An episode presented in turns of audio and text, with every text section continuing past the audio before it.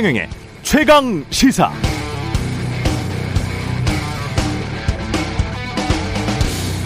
네, 2001년 중국이 WTO에 가입했을 때만 해도 미국도 한국도 중국에 대한 시각이 좋았습니다. 시장으로 봤기 때문이죠. 그냥 팔면 된다, 중국 시장에. 그런데 이 처음에는 경쟁자로 인식하는 사람들이 적었고 그냥 우려만 했을 뿐인데 어, 중국이 급성장을 했습니다. 대미 무역 흑자가 천문학적 액수로 쌓이고 세를 팽창하면서 급기야 미국을 위협하는 수준이 돼버렸습니다. 무서워졌죠. 경쟁자를 넘어서 적으로 인식하기 시작합니다. 실제 미국 퓨 리서치 센터에 따르면 미국을 비롯한 서방 진영 국민들의 대중국 인식은 아주 부정적입니다. 지난해 6월 조사를 보니까요. 중국의 가장 부정적인 국민들 1번인데요. 1번 88%, 미국 76%, 호주 78%, 독일도 71%였습니다. 부정적인 시각이 그렇다는 이야기고 한국도 77%, 일본 다음으로 한국이 높았습니다. 미국이 76%니까요. 한국은 2016년 이후에 이 수치가 갑자기 60% 정도로 치솟으면서 사드 배치 이후에 중국이 보복했던 그런 해였죠. 그 이후에 계속 이렇게 올라갔습니다. 다 좋은데요. 나라간 감정이 좋아지고 뭐 나빠지고 그럴 수도 있고 특히 중국의 인권 탄압, 공산당 독재 이런 문제 심각하죠. 그러나 인권 탄압이 심한 쿠바와 미국은 국교를 정상화했고 그 다음에 쿠바의 인권이 개선 개선됐다. 쿠바가 공산당 독재에서 벗어났다. 그런 말을 들은 적이 없습니다. 외교 관계는 그냥 이익에 따라서 지금 하는 것이고요.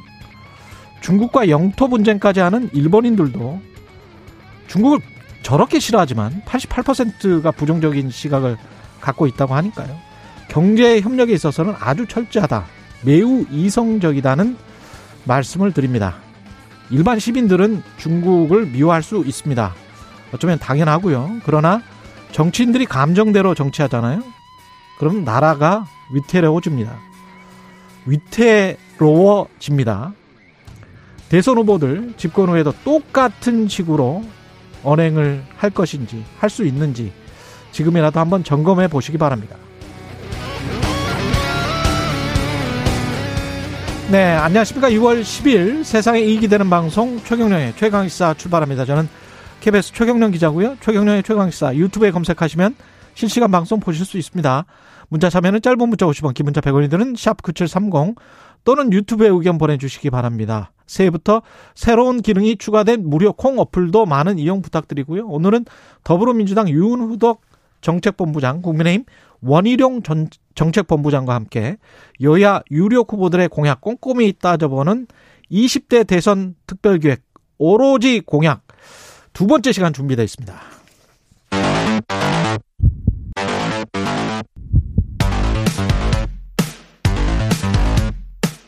오늘 아침 가장 뜨거운 뉴스 뉴스 unboxing 자 뉴스 unboxing 시작합니다. 민동기 기자 김민아 평론가 나와 있습니다. 안녕하십니까? 안녕하십니까? 예, 김혜경 씨 이재명 후보의 부인 과잉 의전 논란 관련해서 사과를 했습니다. 잠깐만요. 근데 먼저 인서트가 있습니까? 인서트를 듣고 한번 시작을 하죠. 예. 언론에 보도되고 있는 배모 사무관은 오랜 동안 인연을 맺어온 사람입니다.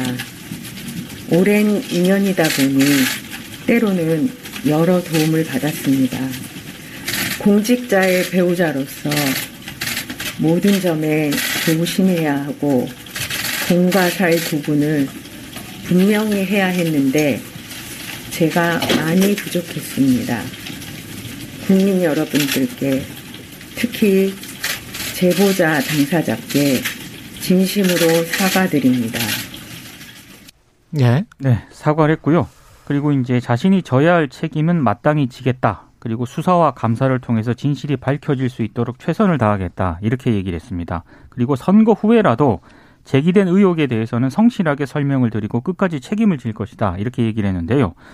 어, 이제 사과 그 회견이 끝난 다음에 기자들이 몇 가지 질문을 했거든요. 예. 법인카드 유용 의혹과 같은 구체적인 사실관계를 물었는데 예. 여기에 대해서는 어, 수사와 감사가 진행이 되고 있다고 들었다. 최선을 다해 협조하고 결과가 나오면 응분의 책임을 질 것이다. 이렇게 얘기를 했습니다. 이게 알았다 몰랐다 그런 이야기는 못 안 했어요? 그렇습니다. 예. 구체적인 그런 얘기는 이제 답변은 안 했고요. 음. 그리고 제보자 A 씨를 피해자라고 생각한다. 이렇게 얘기를 했습니다.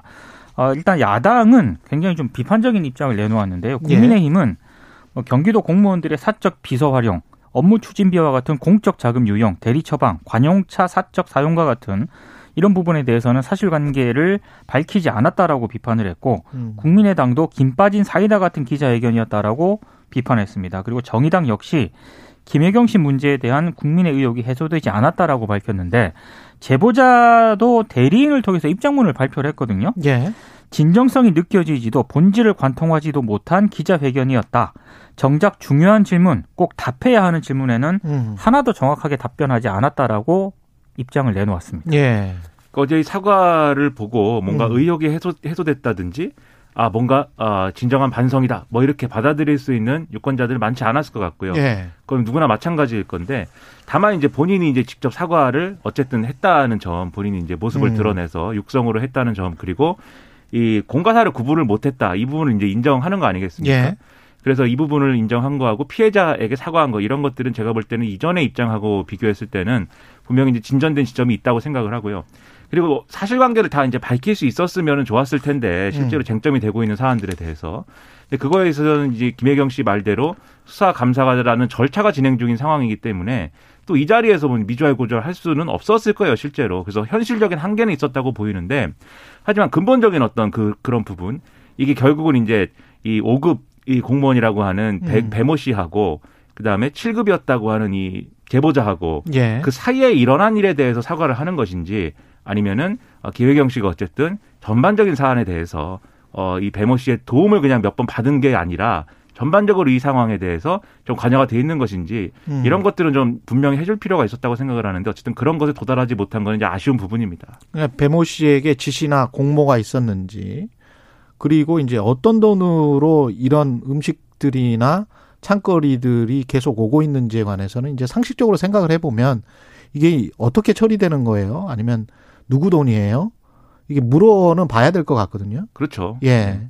그리고 우리가 가령 뭐 추석 때 어, 어디에서 뭐가 왔다 그러면 이게 누구로부터 온 것이냐 물어는 보잖아요. 그렇습니다. 그렇죠. 근데 이게 이제 얼마나 많이 있었는지 그리고 사실은 지자체장들이 경기도뿐만이 아니고 이런 것들을 지금 하고 있는 건지 이런 제대로 감찰이나 수사를 해야 될 것 같고 제대로 또 좀 대답을 해야 될 것 같습니다. 이 문제에 관해서는. 그리고 이제 이 음. 제보자가 밝힌 입장을 부- 아까도 말씀하셨지만 그 많은 음식은 다 누가 먹은 거냐 이렇게 얘기를 하고 있는데 그러니까 음식을 뭐 누가 먹었느냐의 문제라기보다는 예. 이게 이른바 일, 일부분이 이제 뭐 법인 카드를 써가지고 이제 구매한 그런, 그런 것들인데 그렇죠. 그런 게 예를 들어서 이제 공적 업무에 투입된 거다라고 얘기할 수 있으면 음. 그 부분은 소명을 해야 되는 거잖아요. 그냥 공간으로 와서 사람들이 공간에서 그 음식을 다 먹었다. 회의도 그리고 하고 회의를 뭐, 하면서 그렇죠. 먹었다. 그러면 이제 공적 업무인데 그렇죠. 그게 이제 사택에 들어가서 그렇죠. 가족들이 먹었다. 그러면 이게 사적 유형입니다. 그렇죠. 근데 예. 이 녹취를 보면 사택으로 간 걸로 추정이 되기 때문에 음. 그런 부분에 대해서 이제 어, 해명할 수가 없는 상황으로 보여요. 결국은 네. 그렇다고 하면은 이 문제에 대한 국민들의 이제 판단이 있어야 될 것이고 음. 그리고 근본적으로는 이런 사태가 벌어진 게 결국 이재명 후보가 도지사였기 때문에 벌어진 거잖아요. 그렇죠. 그럴 그럴 수 있었던 거잖아요. 예. 그러면 이재명 후보도 음. 이 부분에 대해서 앞으로 낮은 자세로 유권자들에게 설명하고 이해를 구하고 이런 과정을 좀 가져야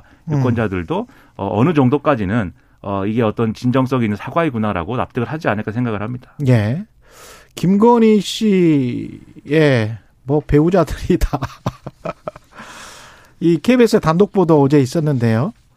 그 도이치모터스 주가 조작 연루 의혹 관련해서 해명을 한 번 했었어요. 윤석열 후보 측에서. 근데 그게 사실관계가 좀 다르네요. KBS 어제 보도를 보니까. 그러니까 도이치모터스 주가 조작 사건은 뭐 여러 가지로 설명을 할 수가 있겠지만 음. 핵심은 크게 두 가지 아니겠습니까? 권오수 전 회장 등이 회사 주가를 조작을 해서 네 배로 끌어올렸다. 이 혐의가 하나 있고 또 하나는 김건희 씨가 권오수 전 회장의 소개로 만난 이른바 그 주가 조작 선수인 이모 씨에게 10억이 든 신한증권 계좌를 맡겨서 주가 조작에 이른바 전주로 가담을 했다.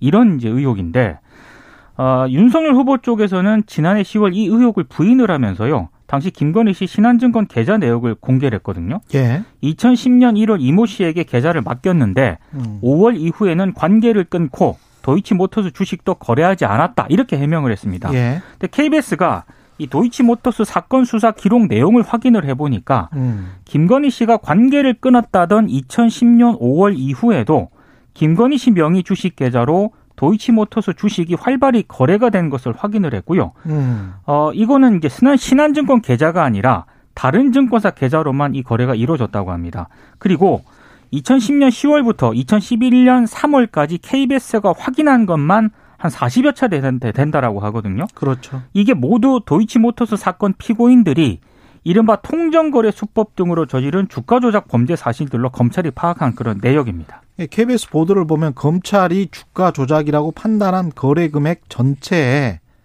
8% 가까이 되는 액수가 김건희 씨 계좌에서 거래됐다. 그렇습니다. 그렇습니다. 그리고 이 거래가 이제 2012년 11월까지 이어졌다라고 음. 검찰이 봤기 때문에 예. 자본시장법상에 이제 그 자본시장법을 위반했을 때 공소시효 이제 10년이라서 이게 아직 안 지났다. 이렇게 보는 거거든요, 검찰은. 예. 그래서 김건희 씨에 대한 직접 조사를 하려고 소환을 하려고 이제 계속 부르는 것인데 불응을 하고 있는 것이죠. 그래서 이제 불응을 하고 있는 상황에서 수사가 진행이 안 되고 있는데 이런 게 보도가 나왔는데도 김건희 씨가 이제 계속 수사 불응을 할 수 있는 것인가 상당히 의문입니다. 그리고 지금까지 했던 해명이 음. 조금 상당히 좀 사실과 거리가 있다는 것도 지금 그게 나온 더 상황인 중요해요. 거죠. 그렇습니다. 사실은 이거는 거짓말 논란으로 바로 이어질 수가 있습니다. 왜냐하면 지난해 10월에 그렇게 계좌까지 다 공개를 하고 우리는 거래 안 했다. 그 다음에 그때는 주식 거래를 하지 않아요. 거래가 없으니까. 네. 주가 조작이 일어났던 시기는 2011년, 2012년인데 그때는 주식 거래를 하지 않아요. 거래가 없으니까. 이게 윤희석, 윤석열 캠프 공보 특보의 말이거든요. 네. 이렇게 인터뷰를 했어요. 그렇기 때문에 게다가 이제 계좌까지 공개를 해서 기자들에게 보여주고 기자들은 아 그런가 보다라고 해서 넘어간 거죠. 네. 그러면 국민들을 상대로 기자회견을 갖고 이게 거짓말까지 한 걸로 비춰지기 때문에 그리고 지금 와서는 이제 그게 어떤 주가 조작과 연관된 거래는 아니었다 이런 식으로 지금 답변을 하고 있는 거잖아요. 그렇죠. 근데 이 문제를 어, 그 이후에도 음. 지속적으로 문제 제기한 게 KBS 홍성훈 기자. KBS 홍사훈 기자의 의문은 아직도 풀리지가 않았어요. 그렇죠. 그 공개한 네. 그 당시에 공개한 계좌 내역이라는 게 결국 본인들에게 유리한 내용만 한 거 아니냐. 그 그렇죠. 이후에도 거래가 있었을 수 있는데 네. 그 위에 거 왜 보도 그 공개를 안 하냐. 그리고 공개된 그 계좌 말고 다른 계좌들도 이용됐을 수 있는 거여서 네. 그 이용됐다는 거 아닙니까? 그렇죠. 그 이용됐다는 부분도 확인해야 된다라고 얘기했는데 지금 KBS가 이 수사 기록을 가지고 이제 보도한 내용을 보면 음. 실제로 그런 궁금함, 음. 의구심 이런 것들이 어 근거가 있다는 게 지금 드러난 거죠. 게다가 이제 타사 입고였는지 타사 출고였는지 그걸 가리고 했기 그렇죠. 때문에 네. 신한증권에서 뭐 동부증권으로 그냥 타사 출고됐다 그러면 이때 해명이 맞는 건데 맞- 그렇죠. 오히려 타사 입고됐다 그러면 그걸 그리고 가리고 그냥 기자들에게 공개를 했으면 그거는 진짜 국민을 속이게 된 거기 때문에 네. 그 부분은 더 명확하게 해결을 해줘야 될 것 같습니다. 예. 이런 지금 보도가 국민의힘 나와 있기 쪽에서는 때문에 예. 국민의힘 쪽에서는 계속 이제 이 지금까지 해명이 맞는 해명이었다라고 이제 해명 해명을 다시 재차하고 있고 음. 그리고 실제로 이 사건 피고인들의 이제 공소장에 김건희 씨 이름은 나오지도 않는다. 그리고 검찰이 기소도 못 하고 있는 그런 상황이고 음. 공소시효도 완성이 된 거다 이렇게 주장을 하고 있거든요. 그렇죠. 근데 이 주장이 이제 KBS 보도에 포함되어 있는데 예. 이 KBS 보도 내용이 그 해명을 지금 반박하는 그렇죠. 내용입니다. 네. 그래서 그렇죠. 추가적인 해명과 설명이 있지 않으면 예. 이 수사에 응하지 않고 해명도 안 하고 그런 상황이 어, 유권자들을 납득할 수 있을까 그 의문이라는 거죠. 이것도 이제 김혜경 씨와 마찬가지로 법적으로 불법인지 아닌지는 우리가 법률 전문가가 아니니까 따져 봐야 될 것 같고 전문가들이 따져 봐야 될 것 같고 근데 이 김혜경 씨도 이상하잖아요.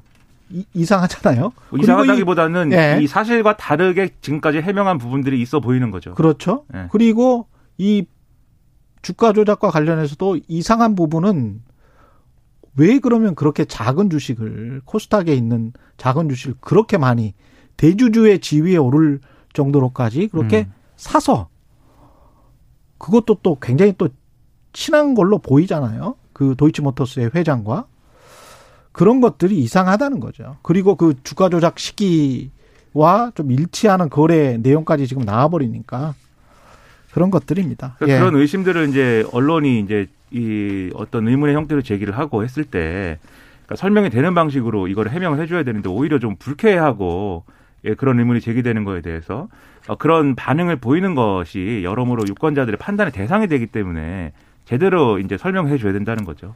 11일 내일인가요? 예. 토론회 때 또 볼만하겠네요. 이거 네. 관련해서. 윤석열 후보는 정권을 잡으면 적폐 수사 당연하다. 예, 이렇게 이야기를 한 거죠. 어제 중앙일보 인터뷰에서 밝힌 내용인데요. 음. 문재인 정부에 대한 적폐청산 수사를 하겠다라는 입장을 밝혔는데 예. 아, 적폐청산 수사를 하겠다라는 그런 뭐 발언이 불러오는 여러 가지 그 문제들이 있지 않겠습니까? 이를테면 뭐 정치 보복 아니냐 지금 이런 반응들이 지금 나오고 있는데 어, 이것도 문제지만 한동훈 검사장을 중용하겠다는 그런 취지의 발언도 해서 이것도 논란이 좀 되고 있습니다. 원래 그 중앙일보는 어, 일단 윤석열 후보가 이렇게 얘기를 했거든요. 최측근 검찰 간부를 서울중앙지검장에 임명해서 검찰공화국을 만들 것이다. 이게 더불어민주당이 계속 이렇게 비판을 하고 있는데 예. 예, 이 질문에 대해서 윤석열 후보가 A 검사장에 대해서 이 정권이 한 걸 보라. 어. 이 정권의 피해를 많이 입어서 중앙지검장 하면 안 되는 것이냐 이렇게 이제 답을 하는 것으로 되어 있습니다. 중앙일보는 익명으로 A 지검장이라고 했는데 음.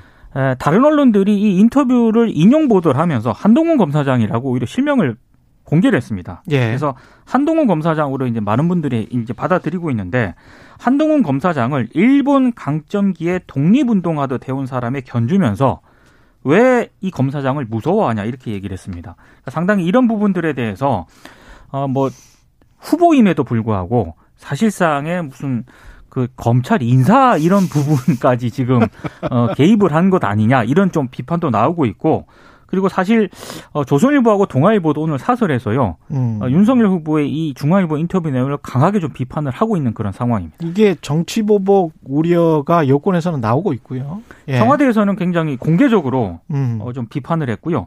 지, 지켜야 할 선이 있다. 이 선을 음. 넘은 것 같다라는 취지의 입장을 내놓았고 예. 민주당도 이건 노골적인 정치 보복 선언이다라고 규정을 하고 있습니다. 윤석열 후보 반응은 뭐 이렇게 청와대가 이런 입장을 표명했다고 하니까 음. 어 그냥 뭐 원론적인 얘기 한 것이다. 이게 시간이 지나면 전 정권에 있었던 여러 가지 비리나 이런 것들이 밝혀지게 되고 그거를 뭐 검찰이 수사를 하고 이런 것들은 뭐 자연스러운 거다 이렇게 설명했는데 예. 그러니까 인터뷰 내용을 보면 이제 그런 수준의 얘기는 아니었어요 분명히. 그렇죠. 음. 왜냐하면 이제 어. 어, 민주당 정권이 검찰을 이용해서 얼마나 많은 범죄를 저질렀나, 거기에 상응한 책임을 져야 된다. 이렇게 얘기를 했기 때문에 예. 이미 이제 범죄 사실이 있다. 검찰을 이용해 가지고 그런 사실이 있다는 걸 전제하고 한 얘기 아니겠습니까? 예. 그리고 굉장히 이제 이 정권에서 어, 검찰을 이렇게 어, 망가뜨렸다라는 취지의 얘기를 많이 했기 때문에 청와대 음. 입장에서는 이 범죄 사실이 있다는 것을 기정사실화 해서 이제 얘기했다는 점, 그 다음에 어, 그동안 이제 해왔던 권력기관 개혁이나 이런 것들에 대한 이 진정성이나 이런 것들을 어, 폄하했다는 점, 이런 점에서 이제 불쾌했다고 하는 것 같아요. 근데 윤석열 후보가 보통 이렇게 대통령 후보가 돼갖고 이런 질문 받으면은 보복은 없다. 이렇게 얘기하는 게 일반론적이지 않습니까? 일반적이죠. 그렇죠. 예. 보복은 없고 음. 뭐이 수사해야 될 사안이 있으면 당연히 검찰이 그건 알아서 하는 것이고 나는 관여하지 않는다 이렇게 얘기를 해야 되는데 그렇죠. 그게 아니라 특정 검사까지 왜 네. 서울중앙지검 중검장 안 하면 안 되는 이유가 뭐냐 뭐 이렇게 얘기를 해서 이거는 뭐 누구 누가 이, 이 얘기를 듣고 그냥 예. 일반론이라고 이해할 수 있을지 상당히 이건 그리고 오늘 의문이죠. 조선일보 사설 중에 예. 좀 재밌는 대목이 문재인 정권의 적폐 청산 수사를 직접을 했던 게 윤석열 후보인데 음. 그 윤석열 후보가 또 적폐 수사를 말하는 게 적절한지는 의문이다.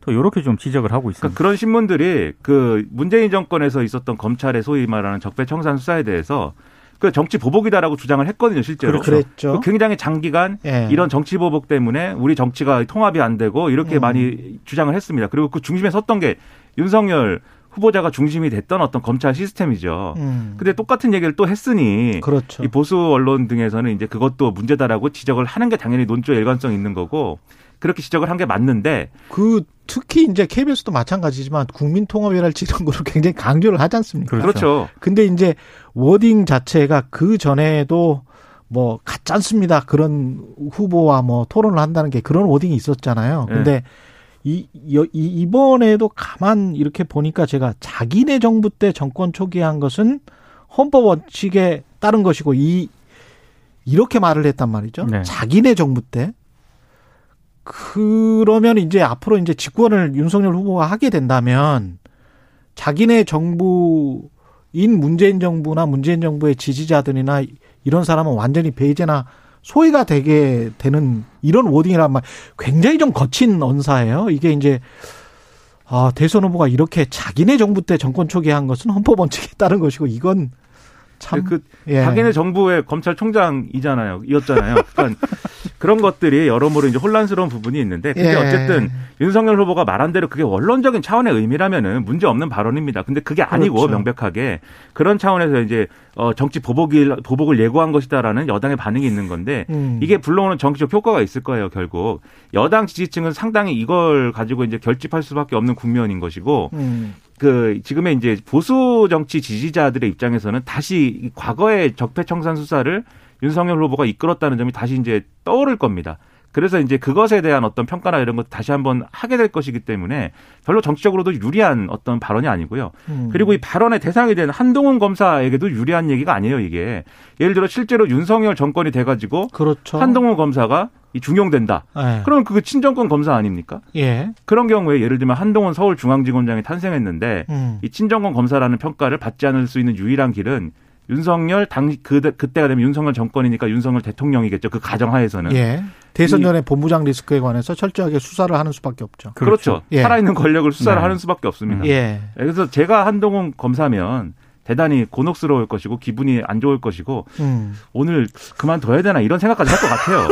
제 저라면 오히려 오히려 나를 낙마시키는 거 아니야? 네. 그렇죠. 걱정이 태산일 겁니다. 제 저였다면. 예. 장하성 장하성 주중대사죠 지금. 네. 예. 대사입니다. 그리고 김상조 청와대 실장이었는데 디스커버리 펀드에 투자를 했습니다.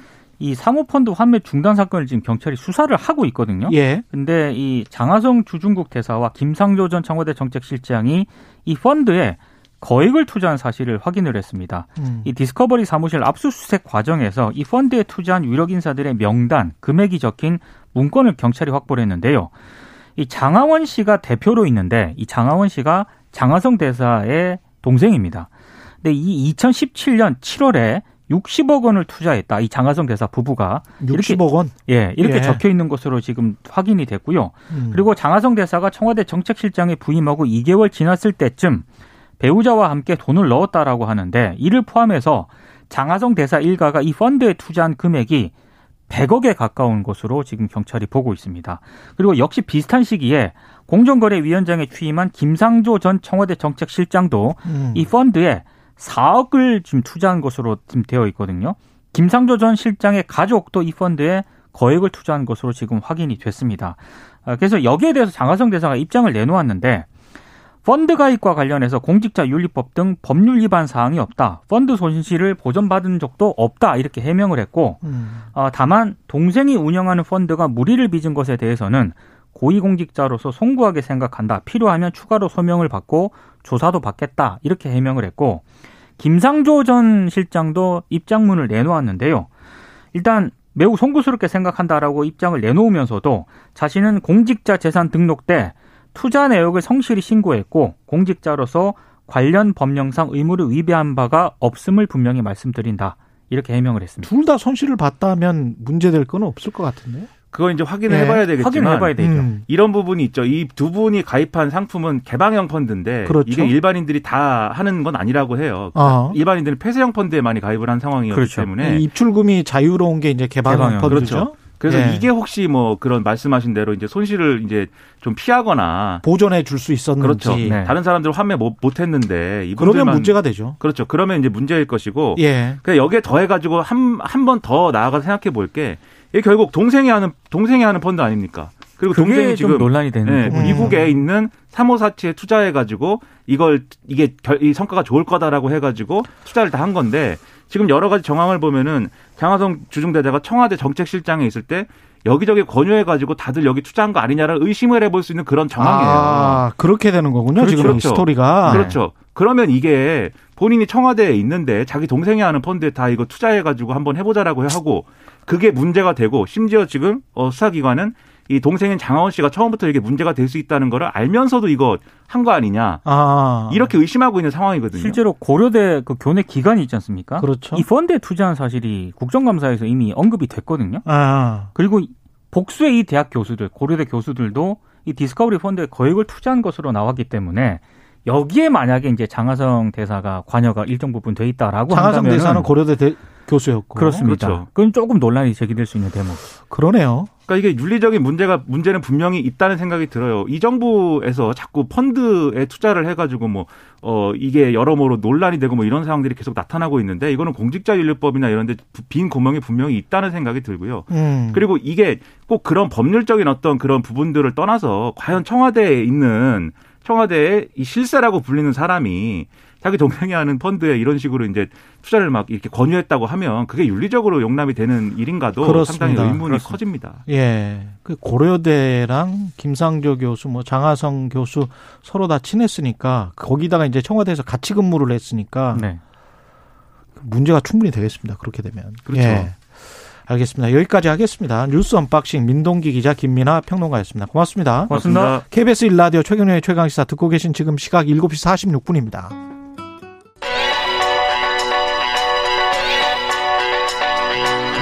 최강 시사 전민기의 눈. 네, 한국인사이트 연구소 전민기 팀장 나와 있습니다. 전민기의 눈 시간입니다. 네, 예. 반갑습니다. 전민기입니다. 뭐 베이징 코베이징?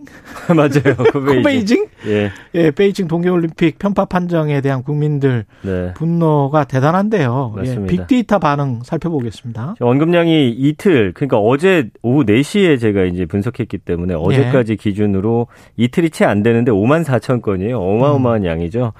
그래서 편파 판정 관련해서는 역시 환대현 선수, 이준서 선수 두 사람이 피해자기 때문에 관련 이야기 나오고 있고 음. 국제 빙상 연맹이라든지 뭐 지금 음 세계인 위원장 뭐 이런 단어들 나오는데 IOC 뭐 제소를 우리가 하기로 했잖아요. 그랬죠. 예, 근데 그게 좀 효과가 있었던 것 같습니다. 어제 어. 경기에서 이제 황대현 선수 금메달 금메달. 따는 과정에서 1500m에서. 확실히 예. 이제 좀 음, 심판들에게 그런 어떤 항의를 했더니 음. 좀더 나아졌다라는 그런 반응들이 있었던 것 같고요. 어, 감성어 자체가 7.8대 90.5예요. 뭐 이거는 90.5. 국민들이 분노할 사안이기 때문에 긍정이 그래도 7.8은 있네. 그러니까 이게 왜 어떻게 긍정이라 하면 예. 힘내서 다음 경기 잘하자. 아, 힘내서 다음 경기 잘하자. 그 이게 이거는 뭐 긍정이군요. 100%라고 봐야 돼요. 그래서 예. 분노하다, 불공정하다, 역대급이다, 싫다, 안타깝다, 어이없다, 공정하지 못하다, 어, 욕이 나온다, 화가 난다, 이의 제기해야 된다, 뭐 등등등의 단어로서 음, 어마어마한 양의 글들이 지금 생성이 됐습니다. 그렇군요. 네. 유튜브에서의 반응 굉장히 좀 뜨거웠을 것 같습니다. 맞습니다. 이틀이 채 안 되는데 동영상이 한 100여 개 올라왔고요. 조회수도 한 400만 건 가까이 올라왔더라고요. 그래서 음. 인기 동영상 보면은 쇼트트랙 편파 판정, 선수단 긴급 기자회견, 작정하고 편파 판정 준비 중인 중국 선수단에게 한국 쇼트트랙 대표팀이 어, 한 말, 뭐 중국의 반응, 뭐 이런 것이었는데 어, 오늘 아침에 제가 확인해 보니까 MBC에서 이제 그 이 경기 장면을 중계한 게 어마어마한 지금 조회수를 보여주고 있어요. 왜냐하면 다른 그래요? 국가는 어떻게 보느냐거든요. 아. 거기서 이제 황대현 선수가 쭉 들어왔을 때 정말 교과서 같은 스케이팅이다. 음. 너무나 깔끔하다. 음. 뭐 이거는 카메라 판독할 것도 없나 없다라고 했는데 갑자기 이제 카메라 판독하고 나서 아 다른 나라들도 예, 실격을 하고 나니까 어. 이 사람들도 굉장히 당황해서 어, 이게 탈락이라고요? 하면서 계속 동영상을 그들이 지켜보는데 아. 오히려 중국 선수가 손으로 이렇게 잡으려는 아니 저게 반칙 아니냐. 그러니까 사실은 다른 나라의 해설위원들도 그렇게 했군요. 네, MBC입니다, 미국. 그래가지고 네. 이제 그 영상이 지금 조회수가 터지고 있는 상황이에요. 아, 우리만 이거 억울해하는 게 아니라. 훨씬 더 객관적이지. 그죠. 이렇게 객관적으로 되면. 보는 입장에서도 전문가들 입장에서도 아니 이렇게 보는데 편파 판정이 맞구나. 어. 이런 식의 반응들이 올라오고 있습니다. BTS는 또 유탄을 맞았습니다.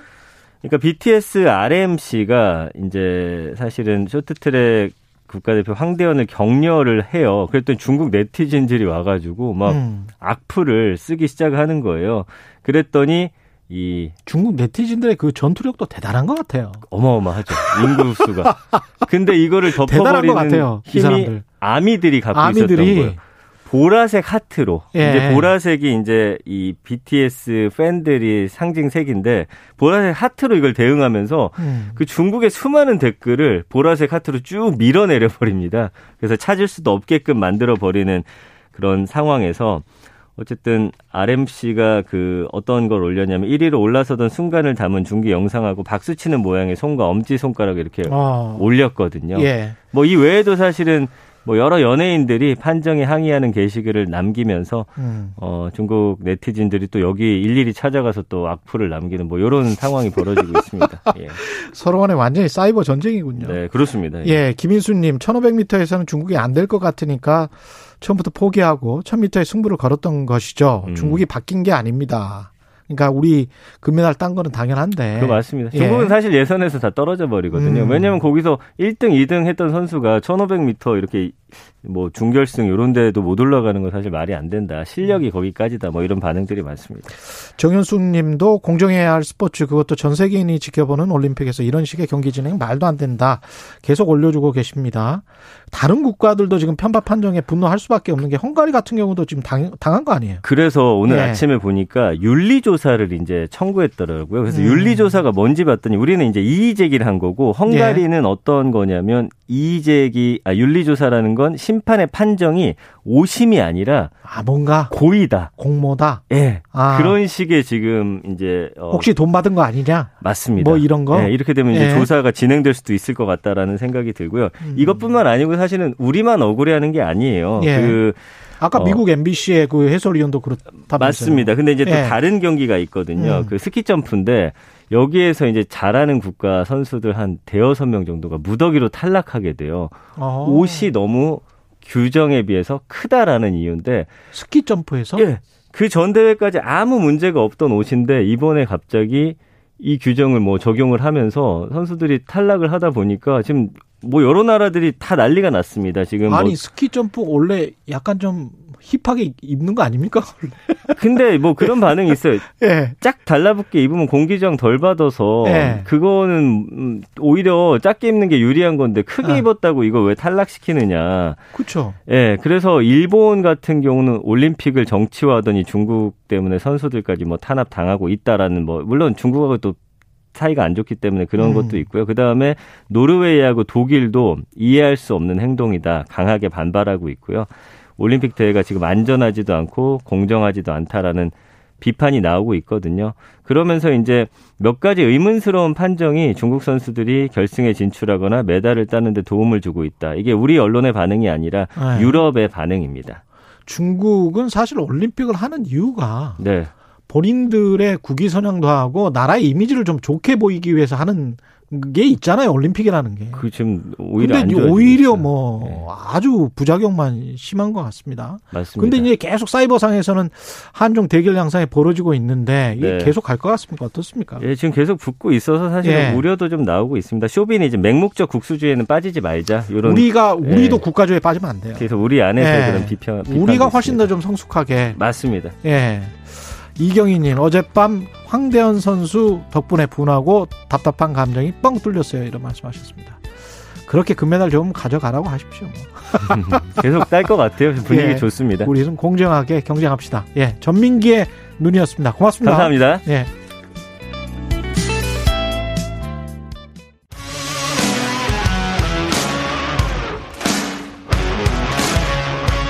오늘 하루 이슈의 중심 최경영의 최강 시사.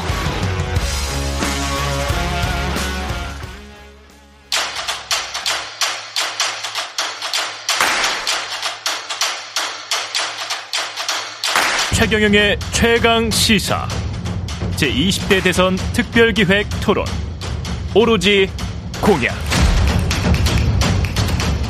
네, 소모적인 정치 공방, 네거티브 공방은 지금까지만으로도 충분합니다. 오로지 정책, 오로지 공약, 여야 유력 대선 후보들이 내놓은 국정운영 청사진, 무엇 어떻게 하겠다는 건지 매주 목요일 여야 선대본 정책 분야의 최고 브레인들 모시고 꼼꼼히 따져보고 있습니다. 오늘도 더불어민주당 선대본의 윤우덕 정책본부장님 나오셨습니다. 안녕하십니까? 네, 반갑습니다. 예, 국민의힘.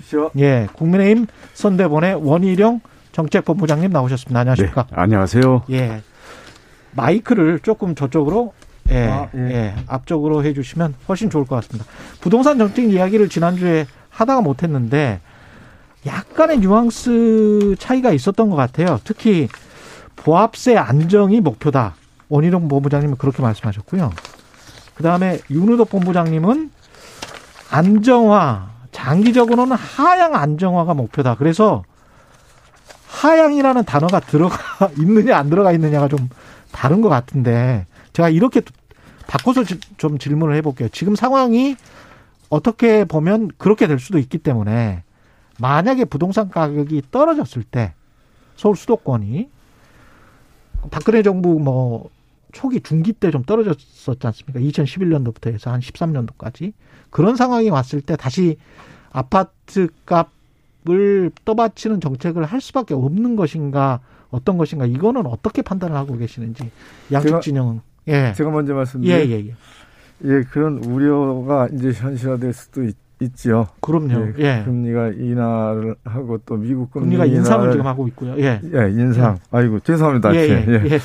금리 인상 시기에 접어들었습니다. 이제 미국이 본격적으로 금리를 인상하게 되면 어, 그게 현실화될 거다라는 우려가 음. 있죠. 실제 있습니다.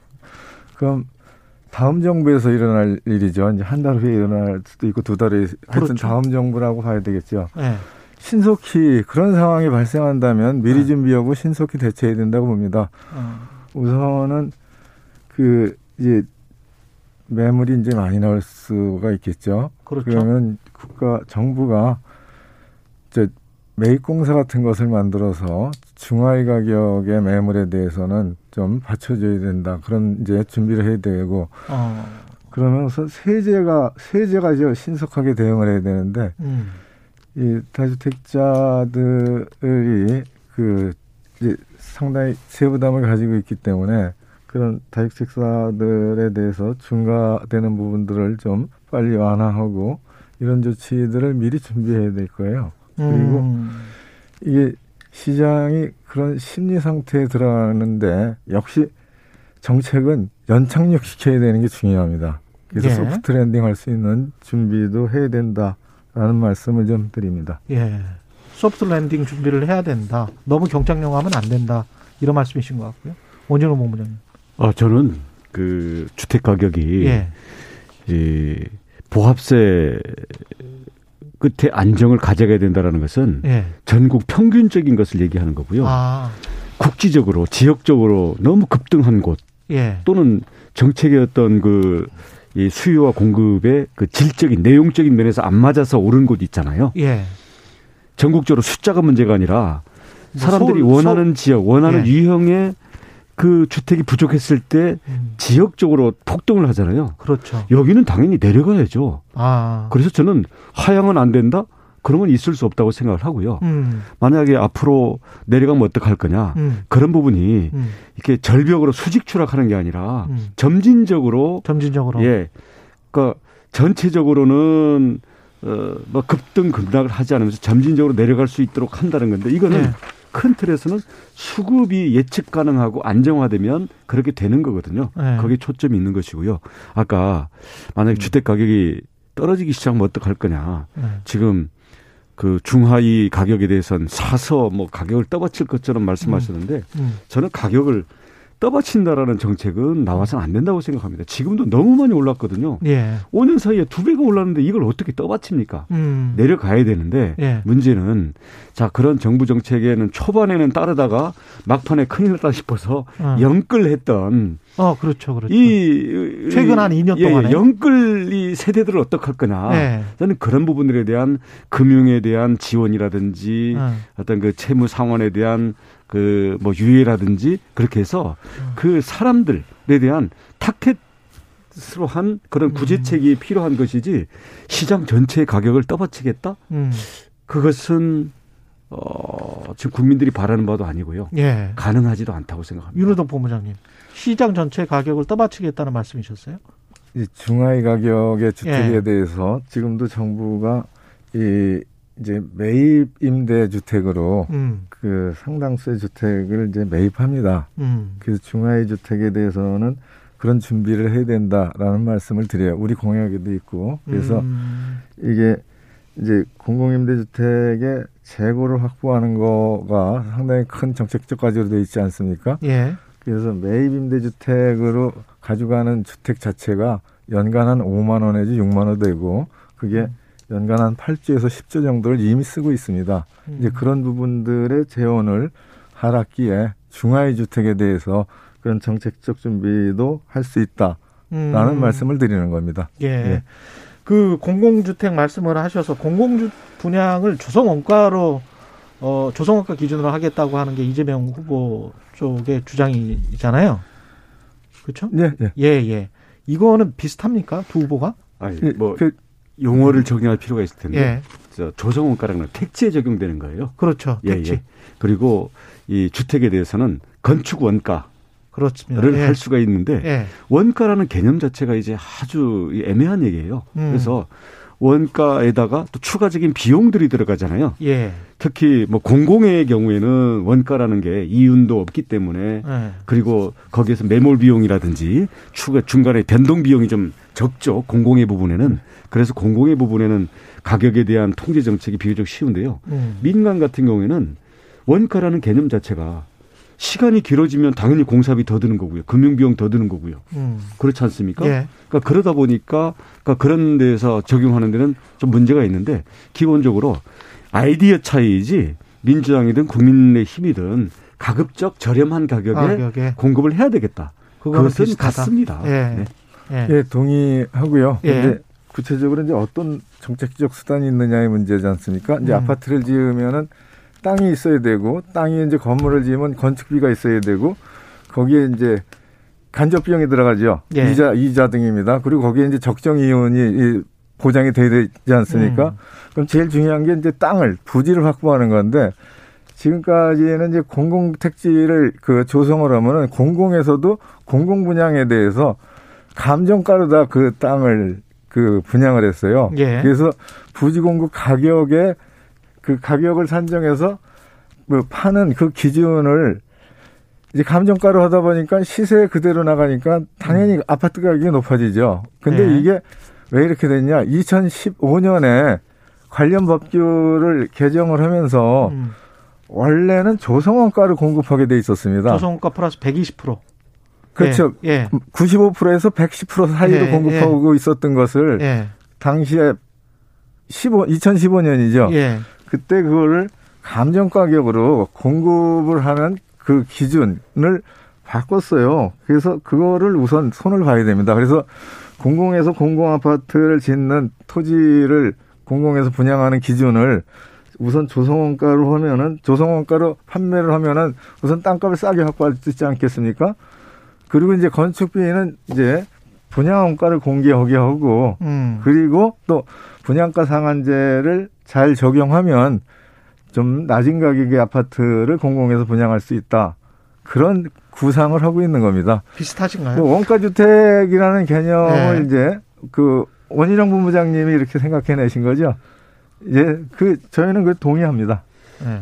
예, 그 원가 주택 가기 전에 예. 지금 공공 택지에 대한 말씀을 하셨거든요. 예, 맞습니다. 택지를 어, 조성 원가로 줄 거냐 예. 또는 그 왜 감정가로 지금 올라가느냐 이런 음. 문제를 말씀하시는데 이 감정가로 해서 여기에 개발 차익을 음. 발생시킨 것은 토지공사 LH가 예. 그 가격을 가지고 공공임대주택 예산으로 예. 비용으로 썼기 때문에 예. 그래서 판교 같은 경우에 공공 그 도시개발 해가지고 네. 삼 3조를 걷어가지고는 이걸 가지고 전체 그 계정에다가 통합시킨 다음에는 이 서민들 임대주택 짓는 걸로 했단 말이죠. 맞아요. 예. 그러면 앞으로 만약에 조성 원가로만 하게 되면 음. 그야말로 어 민간이든 또 지자체 등에다가 사업하는 데다가 그냥 아무런 차익을 안 남기고 음. 이제 LH라든지 앞으로 나올 뭐 주택공사 뭐 만약에 하게 된다면 음. 그런 데에서 결국 재원 조달 방안이 없게 된다는 문제인데 그렇죠. 그에 대한 대안이 무엇이냐라는 음. 문제가 첫 번째고요. 두 번째로는 좋다.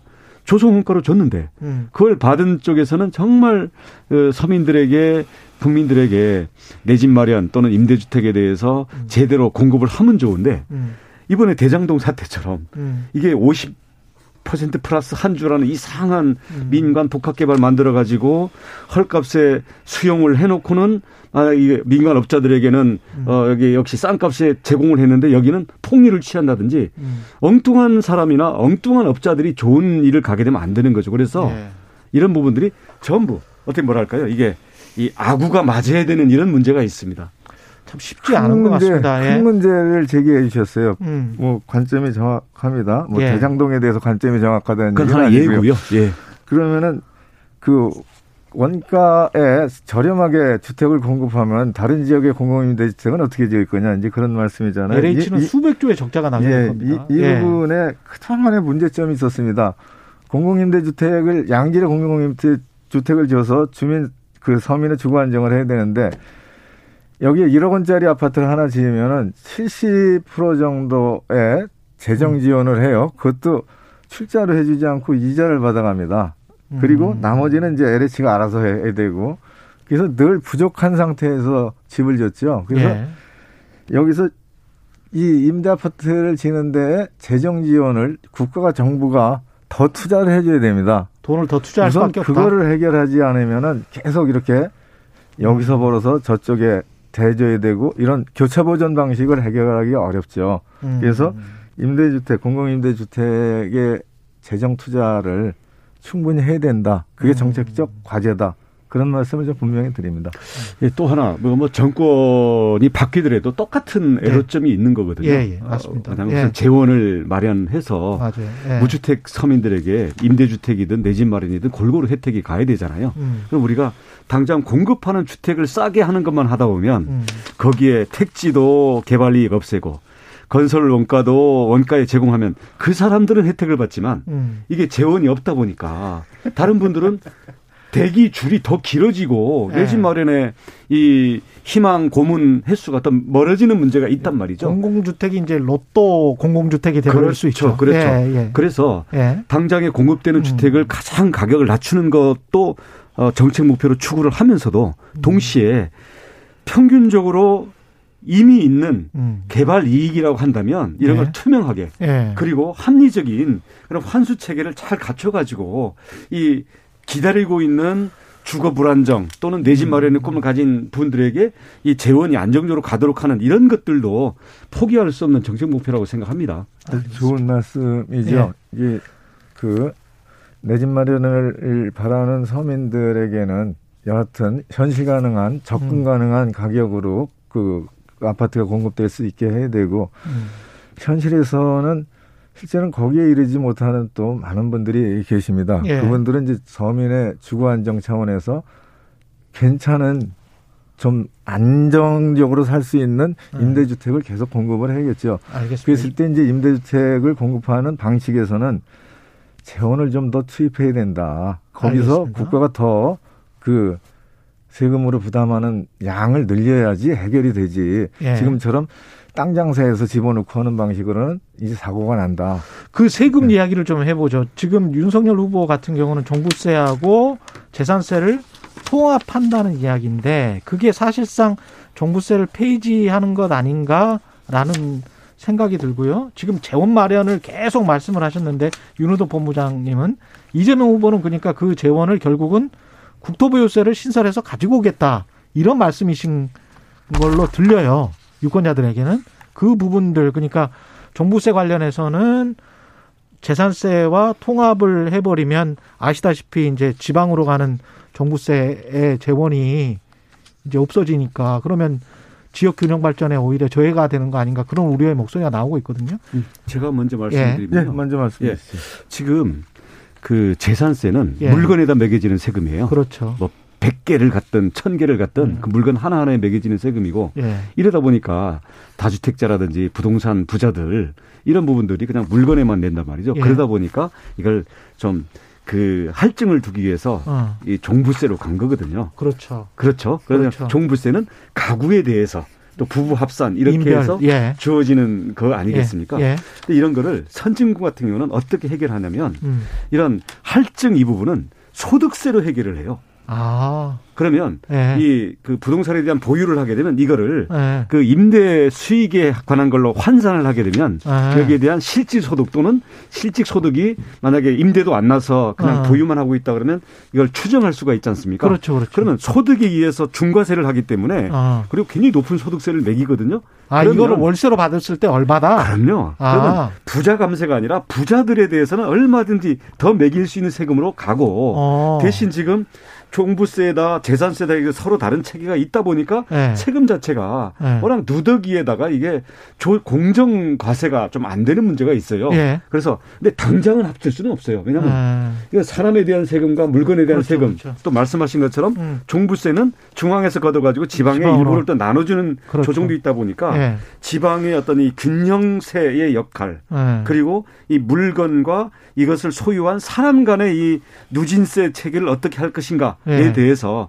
종합적인 체계로 가는데 예. 저희가 볼 때는 선진국격으로 예. 이 부자들에 대해서는 소득 기준으로 해서 중과세를 하고요. 어. 그다음 1가구 1주택 정도로 그 물건에 대한 실수요 이 부분들에 대해서는 가급적 이거는 생필품이기 때문에 일가구 일주택은 생필품에 대해서 어. 우리가 세금을 많이 매기면 안 되지 않겠습니까? 그러면 아까 지금 저 소득 부분으로 세금을 매긴다는 거는 다주택자들 이야기입니까? 그렇습니다. 예. 그래 거기 왜냐하면 소득은 사람 단위로 계산이 될수 예, 있잖아요. 예. 소득이 많은 층은 예를 들어서 그 그리고 저 재산도 개수 지금은 음. 뭐 5천만 원짜리 1억짜리 주택 뭐 여러 개 가지면 이제 중과세로 들어간단 말이죠. 예. 이런 게 아니라 예. 이것도 가액 위주로 그래야 똘똘한 한 채를 가지고 세금을 피하는 이런 것도 막을 수가 있고요. 아. 그래서 이게 예. 그동안 워낙 세금과 부동산 정책이 역대 정권 거치면서 음. 워낙 이, 이 사연이 많다 보니까 복잡하고 짜집게 누더기가 이게 세금은 네. 단순하고 투명할수록 좋은 겁니다. 그러니까 네. 그런 부분에서 저희는 얘기하는 거고요. 예.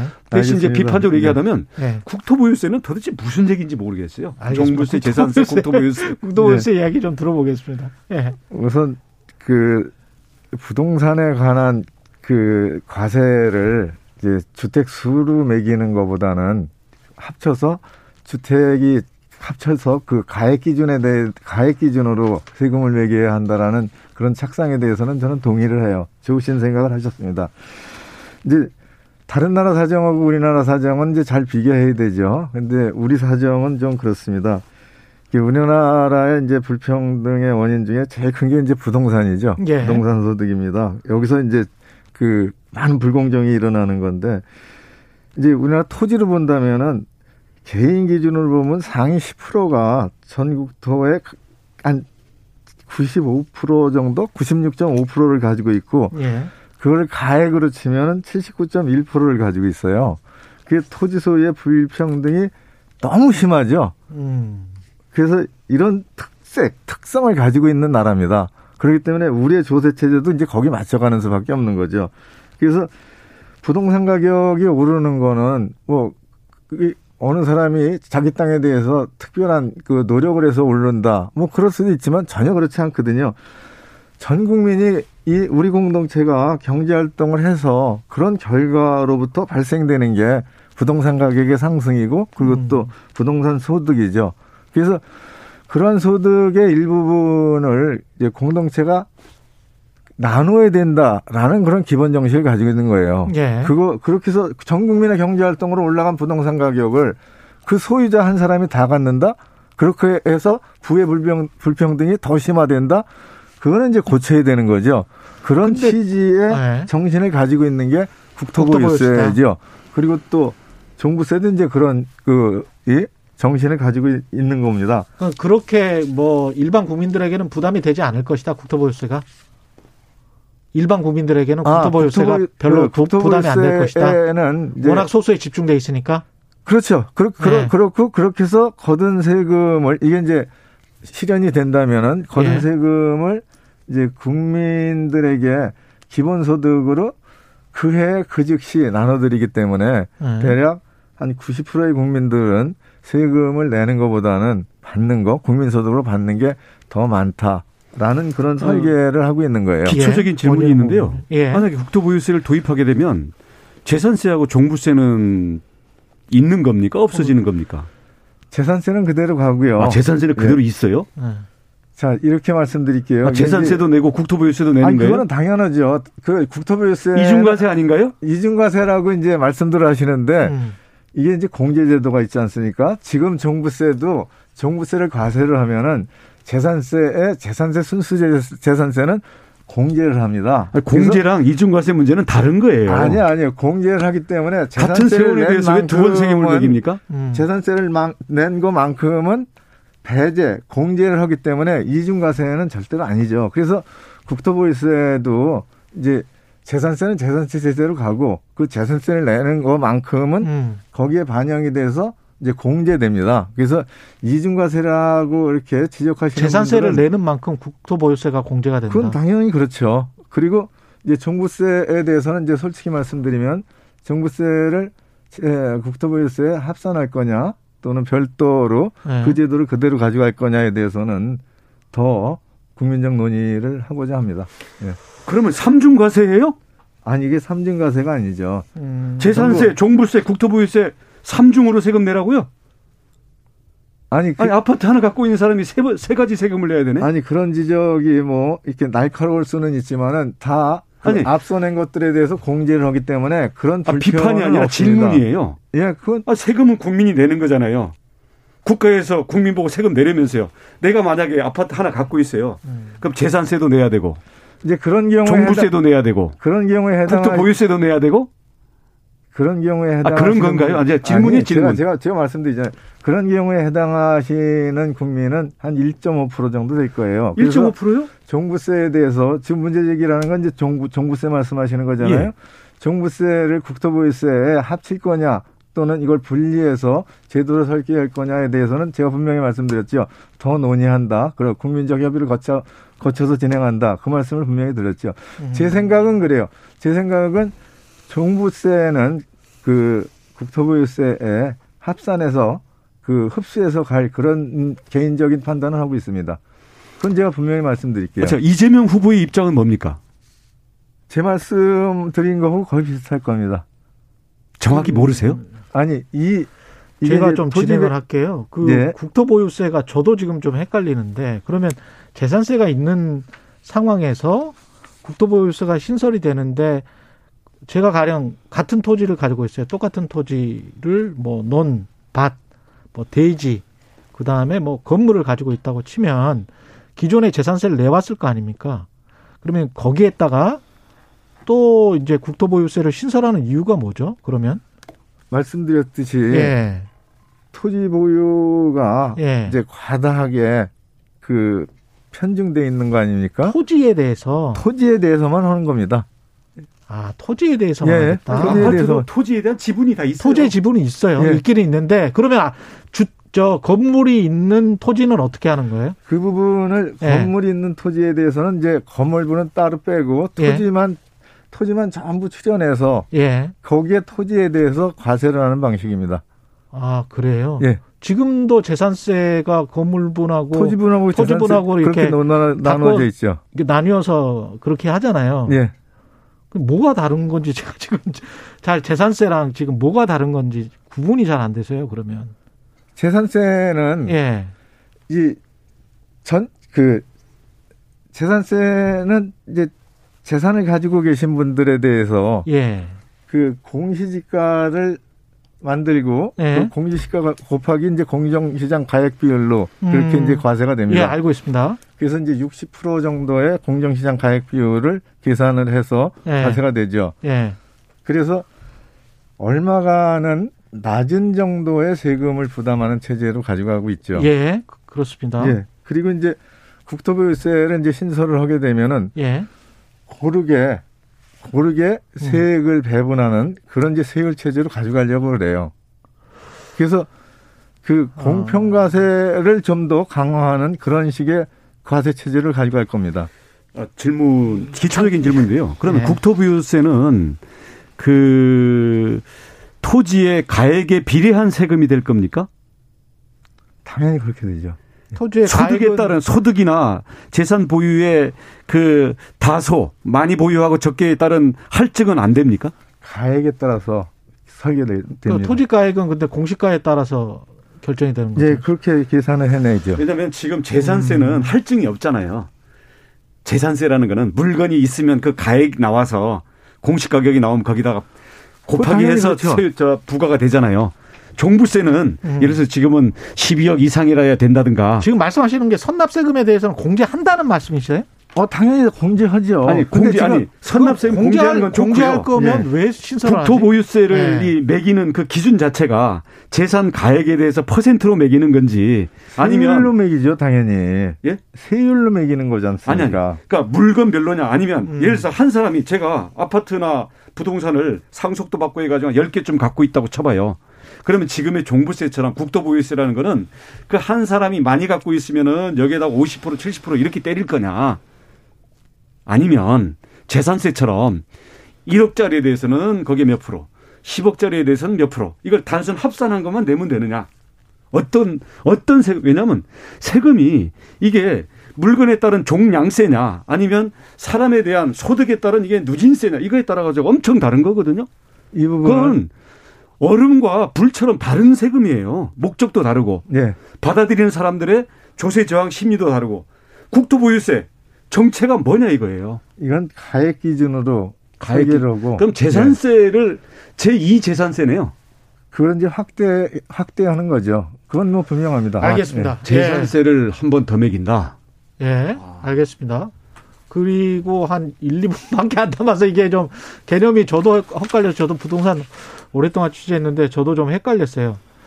그 재건축 재, 어, 재개발 이익과 관련해서 여쭤봐야 되는데 용적률을 지금 다 높인다고 지금 말씀을 하시기 때문에 근데 거기에 나오는 이제 부작용이나 이런 거는 너무 잘 알고 계시잖아요. 이제 특히 이제 아까 종부세 관련해서도 그렇고 지방 공동화를 유발할 수가 있고 그다음에 이제 교통 문제랄지 이런 굉장히 골치 아픈 문제들이 있는데 간단하게 30초씩만 어떻게 하실 건지 말씀하시고 다음 주에 또 해야 되겠습니다. 예, 30초로 제가 얘기를 할게요. 예.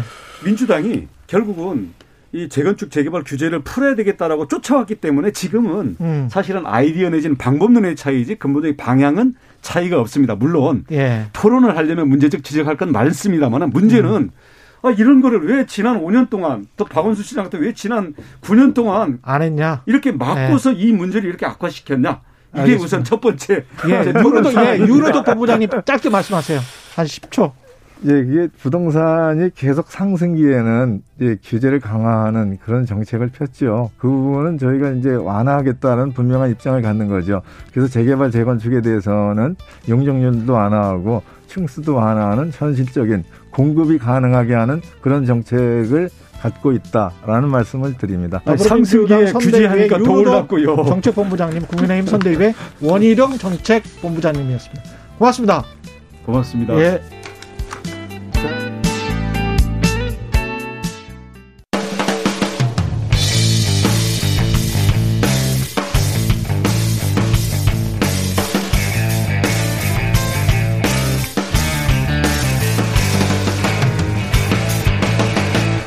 최경영의 최강 시사.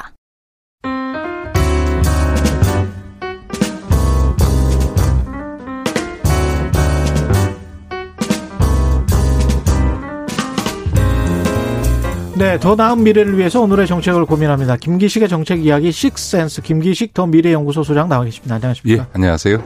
예. 오늘 이거 주식 투자하는 분들은 굉장히 관심이 많습니다. 네. 예. 물적 분할, 인적 분할 뭐 매일 기사에 나오는데 오늘 뭐 단순 명쾌하게 좀 정리를 좀 해 주십시오. LG 예. 에너지 솔루션 상장 이것도 이제 물적 분할이었습니까? 물적 분할 재상장이었죠. 예. 물적 분할이 뭐죠? 예, 그러니까 회사를 분할하는데 이제 그 방식이 두 가지가 있습니다. 예. 인적 분할과 물적 분할이 있는데 예. 인적 분할이라고 하는 거는 기존 회사를 말 그대로 두 개로 쪼갰을 때 기존 음. 주주들이 똑같이 그 쪼개진 두 개의 회사의 기존 지분율대로 어 주식을 가질 수 있는 권리를 주, 부여하는 방식이 이제 인적 분할인 거고요. 예. 물적 분할이라는 거는요. 회사는 그대로 있는데 음. 거기서 특정 사업 부분을 떼내서 기존 회사의 100% 자회사로 만드는 걸 이제 물적 분할이라고 하고 음. 그 물적 분할된 100% 자회사를 이제 상 다시 상장시키게 되는 거죠. 예. 네. 그렇게 되는 거군요. 그러니까 이제 예. 인적 분할일 때는 기존 주주 들에게 그 나눠 짜, 쪼개진 회사에도 주식을 갖고 있는 반면에 물적 네. 분할은 음. 기존 주주들은 이 쪼개진 물적 분할된 회사에는 한 하나 한, 한 주도 못 갖게 되는 그런 차이가 있게 되는 거죠. 쪼개진 신설법인, 쪼개진 네네. 회사가 LG 에너지 솔루션처럼 알짜배기였을 경우에 네네. 물적 분할을 하게 되면 기존 주주들 그러니까 네네. LG 화학의 주주들은 주식을 가질 수가 없고 예, 예. 그럼 그리고- 다, 다시 똑같이 일반인과 똑같이 저 네. 주식을 청약해서 주식을 청약하는 수밖에 없고 배정받는 수밖에 없는 거죠. 그러니까 기존 주주들은 물적 분할에는 적대적일 수밖에 없네요. 예, 그래서 이제 뭐 예. 물적 분할이 기존 주주들에게 손해를 준다 이런 음. 얘기들을 많이 하시는데 물론 이제 기존 주주들 입장에서는 속이 터지겠죠. 왜냐하면 LG 화학만 하더라도 원래 한 시가총액 한 60조쯤 되던 회사인데 예. 지금 LG 화학에 에서 물적 분할한 NG, 그 LG 에너지 솔루션이 지금 100조가 넘어가고 있거든요. 114조쯤 어, 되니까요. 예. 그러니까 그 배보다 배꼽이 더 커져버린 형태가 아, 되었는데도 음. 불구하고 그 회사의 이 상장에 따른 이익을 기존 주주들은 LG 에너지 솔루션이 이- 여기까지 성장하는 데는 기존의 주주들의 어, 투자와 어, 참여를 통해서 이루어진 건데 왜그 그렇죠. 성장의 혜택을 못 누리냐라고 예. 하는 건데 사실은 어, 그건 뭐 모든 주주에게 똑같은 현상인 거고요. 우리나라에서 뭐 외국도 뭐 그런 현상이 있어요. 우리나라 특히 심한 경우가 지금 그 LG 화학이 음. 의 시가총액이 LG 화학이 갖고 있는 에너지 솔루션 지분 가치보다도 모자라요. 이거 무슨 그렇게 얘기냐면 예. LG 화학이 갖고 있는 에너지 솔루션 지분 가치가 그대로 반영되면 음. 당연히 LG 에너지 솔루션이 상장되어져서 그것이 가치를 제대로 평가받았을 때 그 평가 이익이 예. LG 화학의 주주들에게도 주식 가치의 상승으로 나타나서 LG 화학의 주가도 같이 오르면 LG 화학 주주들도 아무 불만이 없겠죠. 어. 그런데 이 밑에 그 자, 자회사가 상장해서 생겨나는 시가총액의 상승보다 LG 화학이 갖고 있는 어 주식 가치 상승이 그만큼 이루어지지 않거나 심지어는 주가가 하락하는 경향이 나타나니까 음. 예, 주주들이 불만을 갖게 되는 거죠. 이게 지금 LG 화학, LG 에너지 솔루션 이야기를 했습니다만은 다른 사례들이 많지 않습니까? 그렇죠. 예, 관련해서? 예 를 들어서 뭐 네. SK 케미칼에서 SK 바이오사이언스를 음. 어, 그 물적 분할해서 상장한 사례도 있고요. 예. 근데 이제 그렇게 하고 나서 사실 주가나 패턴을 보면은 그 모회사라고 했던 원래 이제 네네. 분사가 되기 전에 그 회사들의 주가는 굉장히 좀 타격을 많이 받고 기존 주주들은 알짜배기가 떨어져 나가고 본인들은 그 주식은 갖지도 못하고 뭐이 주식은 떨어지고 뭐 이렇게 되면 게다가 우리가 단순 계산을 해봐도 이중 상장이기 때문에 이중 상장이면 이쪽 이쪽의 가치도 평가를 해줘야 되고 저쪽의 가치도 평가를 해줘야 되니까 디스카운트가 될 수밖에 없을 것 같아요. 상식적으로. 그렇지는 않습니다. 예. 뭐 그래서 이제 뭐 이런 개미들의 불만이 계속 나오니까 예. 아예 물적 분할을 금지해야 되는 거 아니냐. 또 안철수 후보는 그 금지하자 이런 얘기까지 지금 하고 있는데요. 예. 그거는 전 적절하지 않다고 생각합니다. 이게 음. 왜냐하면 물적 분할을 해서 상장시키는 이런 회사들은 대개 IT 첨단 기업이거나 사- 예, 이런 배터리처럼 미래 자동차의 핵심인 첨단 기술이거나 바이오 같은 회사들이거든요. 자본 조달이 그러니까, 목적이군요. 그러니까 이 예. 물적 분할을 해서 재상장을 하는 가장 큰 이유는 음. 이 대규모 투자 자금을 조달하기 위한 그러네요. 겁니다. 그러니까 예. 대규모 투자 자금이 필요한 이런 바이오나 첨단 기술 분야에 있어서는 투자 자금은 세 가지 방식에 의해서 조달될 수 있잖아요. 제일 그렇죠. 쉽게 얘기하면 빚내는 일인데 이거는 회사에 재무적 부담을 주고요. 그렇죠. 또 하나는 유상증자라 그래서 기존 주주들이 그 비용을 부담해서 예. 어 유상증자를 하는 거죠, 건데 또. 예. 이런 경우에는 기존 주주들이 부담 져야 될 뿐만 아니라 주식 수가 늘어나기 늘어나니까 때문에 꼭 기존. 주주들한테 예. 도움이 된다고 볼 수 없는 부분이 있고요. 음. 세 번째는 제일 좋게는 돈을 많이 벌어서 그 번 돈으로 투자하면 되는데 예. 예를 들어서 삼성 바이오로직스가 지금 시가총액이 50조가 넘어가고 있는데요. 음. 매출이라고 해봐야 1조 5천억에 이익이 5천억밖에 안 돼요. 아. 이 삼성 바이오로직스가 상장될 당시에는 매출이 천억도 안 되는 회사였거든요. 그러니까 이런 대규모 투자는 필요한데 미래는 음. 성장할지 모르지만 당장은 매출이나 이익이 얼마 안 되는 이런 첨단 기술 그렇죠. 기업이나 바이오는 음. 돈을 벌어서 대규모 투자 자금을 모집한다는 게 불가능한 거거든요. 그런데 회사를 발전시키기 위해선 대규모 투자가 필요한 이런 경우에 빚내는 것도 부적절하고 기존 주주들이 유상증자 하는 건 기존 주주한테도 유리하지 않으니까 음. 할수 있는 방법이 뭐냐면 그 해당 사업 부문을 물적 분할해서 상장시키면서 음. 이 공모 과정에서의 투자 자금을 조달하는 거죠. 그래서 보통 이런 첨단 기술 기업이나 바이오 기업이 물적 분할해서 재상장할 경우에 그걸 통해서 수조 원에 가까운 이 그렇죠. 투자 자금을 조달하거든요. 그러니까 이 물적 분할 자체를 금지한다는 거는 그러네요. 이런 앞으로 미래 한국의 미래 먹거리를 가져가야 될 어, 이런 첨단 기술 기업이나 바이오 산업이 대규모 투자 자금을 조, 조달할 길을 막아버린다는 거니까. 우리 자본 성장에도 부정적이네. 예, 거의 이거는 뭐 경제에 대한 거의 무지에 가까운 어, 음. 얘기인 거죠. 그걸 금지하자라고 하는 거예요. 기존 주주들 입장에서는 결국은 그렇게 투자해서 투자 자금으로 들어온 것이 회사의 성장과 매출과 순이익을 증가시켜 줄 때까지 기다려서 그 과실을 따먹는 방법 그거밖에 없는 겁니다. 예, 그러니까 일단은 그 일단 우리 그 소액 음. 주주들께서도 예. 한 가지 오해를 푸셔야 되고 한 가지는 좀 기다리셔야 되는 건 뭐냐면 마치 이러다 보니까 무슨 이게 되게 재벌 기업에서 이루어지다 보니까 어. 이런 물적 분할 재상장이 재벌 대주주에게 이익이 되고 소액 주주는 소- 손해가 나는 것처럼 얘기하는데 사실은 재벌 대주주든 소액 주주든 기존 회사의 주주는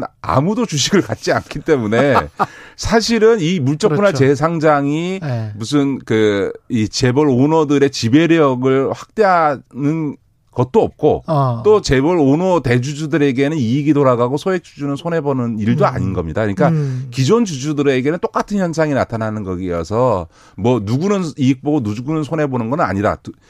그 다음에 기다리셔야 된다는 건 뭐냐면 음. 물론 당장은 이게 주식시장이라는 게 꼭 기업 가치 평가에 의해서만 되지는 않거든요. 왜- 당연히 아까 말씀드렸던 것은 LG 화학이 가지고 있는 에너지 솔루션 지분 가치는 음. 최소한 주가에 반영되는데 그거조차 반영되지 못하는 주가를 갖고 있으니까 예. 이거는 좀 불만을 가질 수 있는데 음. 그러나 장기적으로 보면 그런 물적 분할 상 재상장이 갖는 음. 어, 효과가 기존 회사 에도 반영이 돼서 기존 주주들도 혜택을 보게 됩니다. 왜냐하면 그 자본주의 성장을 믿는다면 아니요. 예. 그것도 있습니다. 그- 예. 물론 그 재상장한 회사가 상장되어져서 기업 가치가 올라가서 생겨나는 이제 예. 어, 기대의 효과가 모 회사에도 반영될 뿐만 아니라 음. 회사의 지배력으로 놓고 보면 50% 플러스 한 주만 있으면 되거든요. 그럼 그렇죠. 절대 지배권이 되거든요. 예. 그런데 보통 이제 재상장 시키면 지분을 70% 이상을 갖고 있거든요. 70%는 음. 갖고 있거든요. 그 얘기는 무슨 얘기냐면 지금 갖고 있는 주식의 한 20%는 언젠가는 매도해서 또 팔 수 있구나. 그걸 가지고 음. 뭐 기존의 회사도 그 상장 매각 차익을 실현하게 되고 그 돈을 갖고 새로운 또 신규 투자를 하기 때문에 아. 결국 기존 모 회사도 길게 보면 음. 그 물적 분할 재상장해서 만들어진 효과를 누리게 되고 주주들도 그 혜택을 누리게 될 거다. 음. 그러니까 너무 단기적으로 보실 일이 아니다. 이 말씀 너무. 단기적으로 어, 봐서 그거 실망 매물이나 뭐 이런 것들도 많이 나오긴 하잖아요. 네네. 예. 그렇게 꼭 볼 필요는 없다. 그렇군요. 근데 이제 금감원 역시 이게 문적 분할 후에 상장하는 문제에 관해서 개선 대책을 검토하고 있다. 이 이거는 무슨 말인가요? 예, 그러니까 이제 방금 말씀드렸던 예. 장기적으로는 그 기술 부문이나 바이오 부분을 분할 상장 재상장하는 게 음. 어, 문제가 아닙니다만 단기적으로는 계속 그이 개미 소액 주주들의 불만들이 제기되고 있지 않습니까? 예. 그럴 경우에 이제 쓸 수 있는 제- 가장 중- 좋은 제도적 개선안은 물적 분할을 한 뒤에 재상장할 경우에 음.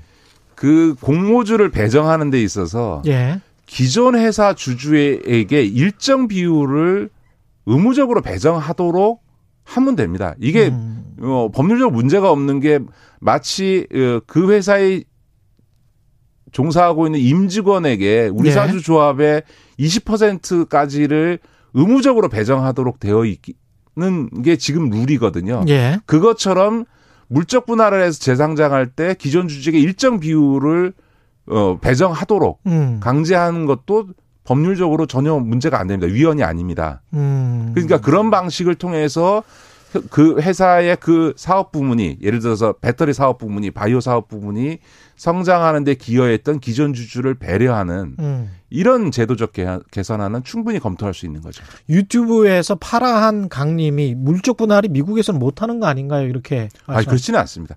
근데 그러니까 잘안 하기는 하죠. 네, 내가 아니 미국은 네. 기본적으로 대부분 이렇게 다수의 회사를 지배하는 경우에는 백- 그 지주회사 체제를 취하고요. 그렇죠. 그 지주회사 체제인 경우에는 지주회사를 상장시킨 조건에서는 어. 자회사 자체를 상장하지 않습니다. 그렇더라고요. 다 100% 자회사로 가지고 있는 예. 형태로 취합니다. 왜냐하면 그게 잘못하면 이해 충돌이 발생할 수가 있기 때문에 아, 이해 충돌, 아, 그것도 요소가 있네. 있거든요. 예. 그래서 이거는 예를 들어서 음. 주주들의 어떤 뭐 그 이익과 관련해서 물적 분할을 금지한다, 음. 물적 분할 재상자를 금지한다 이런 거는 검토될 만 문제는 아닌 것 같고요. 음. 다만 소유 지배 구조와 아. 관련해서는 이렇게 우리나라는 저이 예를 들어서 순환 출자가 많았기 때문에. 순환 출자 예. 문제도 있고 예. 맨 위에 지주회사 있고 자회사 있고 손자회사 증손자회사 이런 예. 식의 구조를 갖추고 있거든요. 그렇죠. 외국은 이런 걸 허용하지 않습니다. 아. 그러니까 이- 이렇게 다단계의 지배 구조를 갖고 있는 조건에서 이걸 각각 다 상장시킨다는 것은 이 적절한 예를 들면 현대중공업 같은 경우는 현대중공업 지주가 있고 그 밑에 한국해양. 한국조선해양 지, 지주가 있고 그 예. 밑에 다시 현대중공업이 있고 예. 이런 식으로 가- 이걸 다 각각 지금 상장시키고 있거든요. 예. 이게 과연 적절하냐라고 하는 문제는 회사 지배 구조의 어떤 투명성, 음. 그 다음에 이해 충돌의 문제 차원에서는 검토할 필요 수 있는 거죠. 게다가 기업 가치도 제대로 평가 못 받는 것 같아요. 지주회사에 또 지주회사가 있고 뭐 그런 식이잖아요. 사실. 그렇죠. 이런 다단계적인 어떤 지배 구조를 형성하게 되면 예. 회사들이 각각이 제대로 평가받지 못하게 되는 그렇죠. 어, 그런 문제가 생기는 거죠. 그런 문제가 있는 것 같습니다. 그 오늘 사실 증권거래소까지 해야 되는데 증권거래소를 할 수가 없을 것 같아요. 김영선님, 근데 자회사로 들어가니까 대주주가 지배하는 것 아닌가요? 이런 질문을 하셨고요. 9599님, 그러니까 자금 말씀하시는 음. 거예요.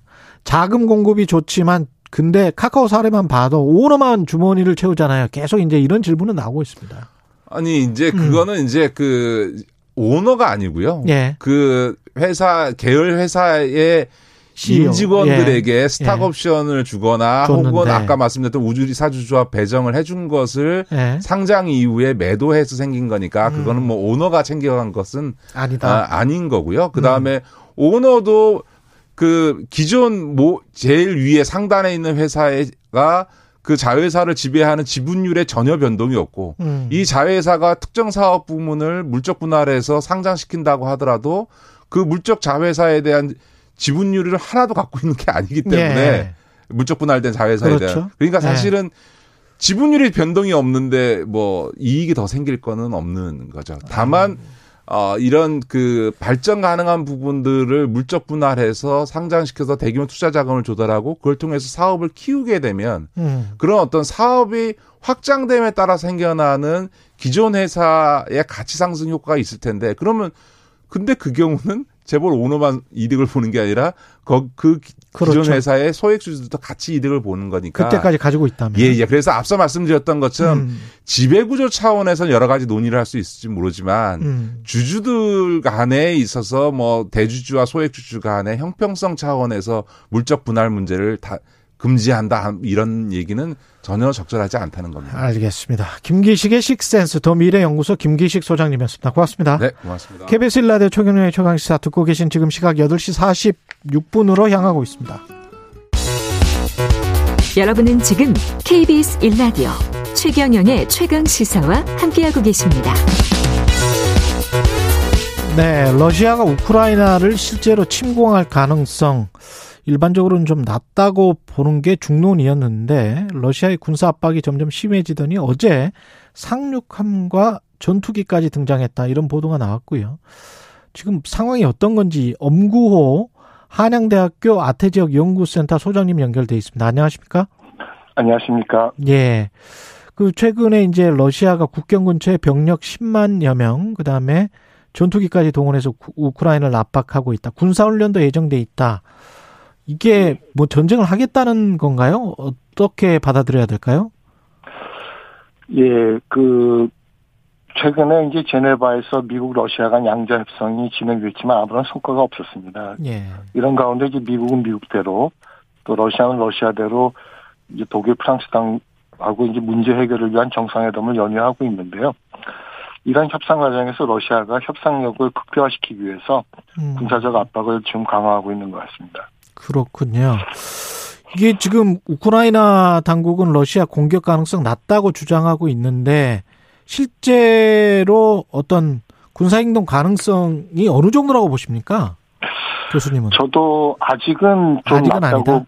예 보고 아. 있습니다. 이제 우선 그 경제적 어려움을 겪고 있는 러시아가 예. 미국이 새롭게 제재하려고 하는 노드 스트림 2 독일로 가스를 보내는 사업이나 음. 또 달러 결제 시스템에서 러시아를 퇴출시키는 이런 어 강력한 경제 제재를 좀 견디기 어렵고요. 예. 또 하나는 이제 이미 미국과 나토가 동구 지역에 이 신속한 이제 군사 배치를 시작했고 음. 또 최근에 이제 우크라이나 군도 어 미국의 지원을 받아서 상당히 강화됐거든요. 예. 특히 무엇보다도 어 크림 사태 때보다는 러시아 국민들이 좀 전쟁에 부정적인 여론이 많은 것 같습니다. 아, 그렇군요. 예.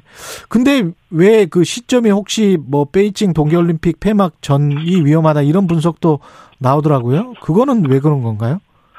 예, 아마 이제 그 요번 이제 동계 올림픽 개막식 날 음. 이제 미국하고 중국 아 저 미국 저 러시아하고 중국하고 정상회담이 있었는데요. 예.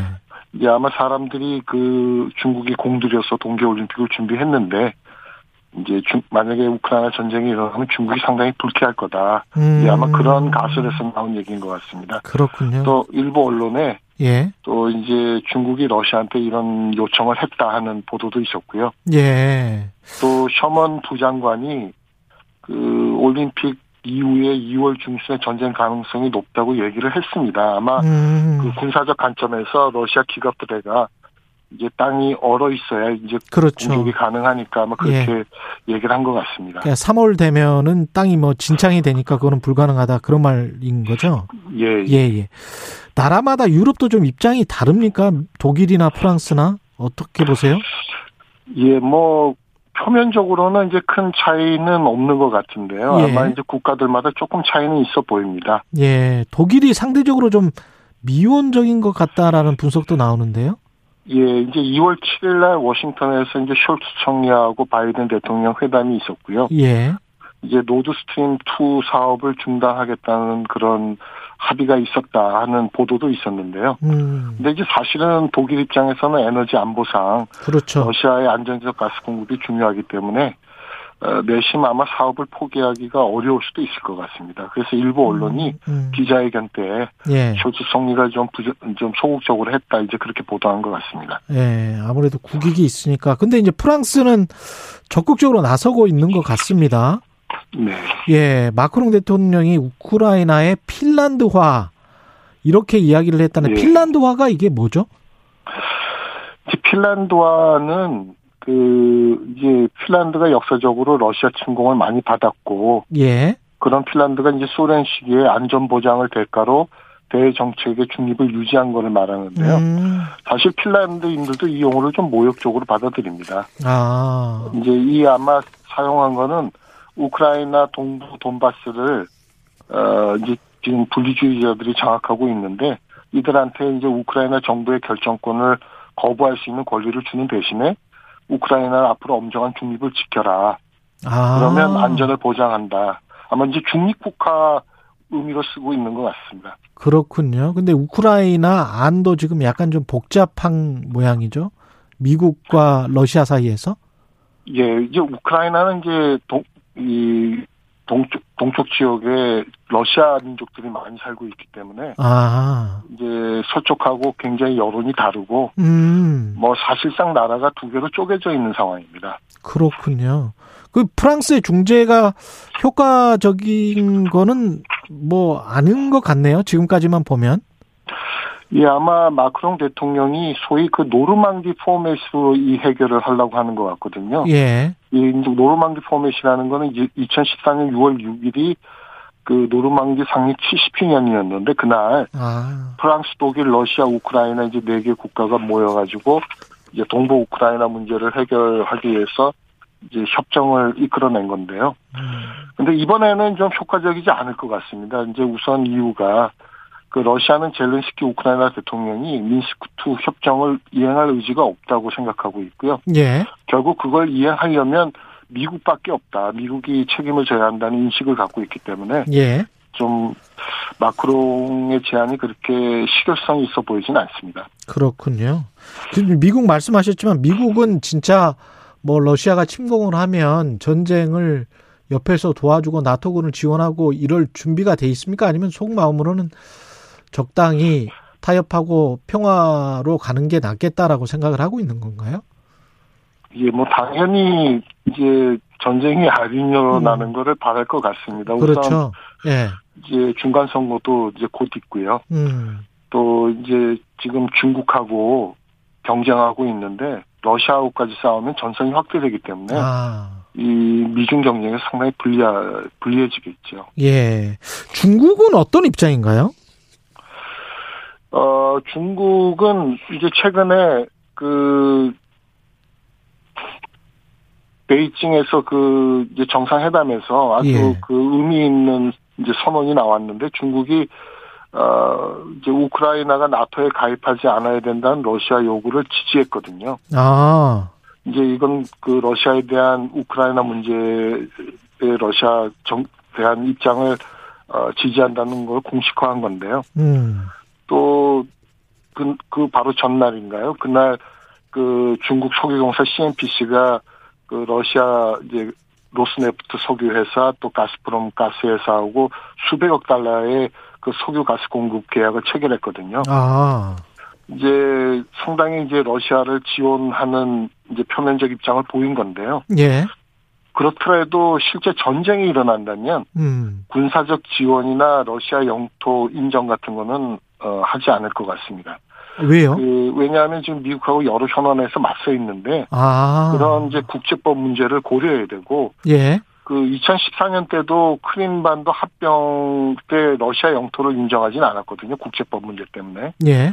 그래서 이제 어 10개 넓게 지원하지 그렇게 좀 군, 군사적 개입이나 음. 이제 국제법 위반까지 하지는 않을 것 같습니다. 그러면 이 상황이 이렇게까지 가게 된 게 우크라이나가 나토에 가입하려고 했던 것 때문이지 않았었습니까? 그렇죠? 네. 예. 그러면 아주 단순하게 생각해 보면 그 프랑스 마크롱 대통령이 주장한 것처럼 우크라이나가 중립을 선언하고 나토에도 가입하지 않고 그러면 러시아도 뭐 괜찮아지고 그렇게 되는 거 아닌가요? 어떻게 보세요? 예, 그 사실은 이제 요번에는 푸틴 대통령이 작년 12월에 예. 구체적으로 러시아가 생각하는 게 레드라인이라는 걸 제시를 했습니다. 예. 이제 나 우크라이나가 나토 가입을 하면 안 되고 음. 이제 국경 지역의 미사일 기지나 이제 국경 근처에서 합동 군사 훈련을 하면 안 되고 음. 또 이제 어 이전에 그 확대했던 동부 지역에서의 어 무기를 이제 퇴출하는 뭐 그런 여러 가지 그 레드라인을 제시를 했는데요. 예. 근데 이제 문제는 그거를 법적 구속력이 있는 문서 합의를 요구한 거거든요. 아. 그런데 이제 그 문서 합의는 어 지금 뭐 이유가 많겠지만 예. 무엇보다도 지금 미국 상원의 그 우석 구조가 음. 지금 이걸 인준할 수 있는 구조가 아니고요. 그렇군요. 네, 예. 그래서 어 실제로 이제 아마 좀 사태가 봉합이 되더라도 음. 어 정치적 합의 수준에서 이제 그렇게만 가능할 것 같습니다. 알겠습니다. 여기까지 해야 되겠습니다. 지금까지 네. 엄구호 한양대학교 아태 지역 연구센터 소장님이었습니다. 고맙습니다. 감사합니다.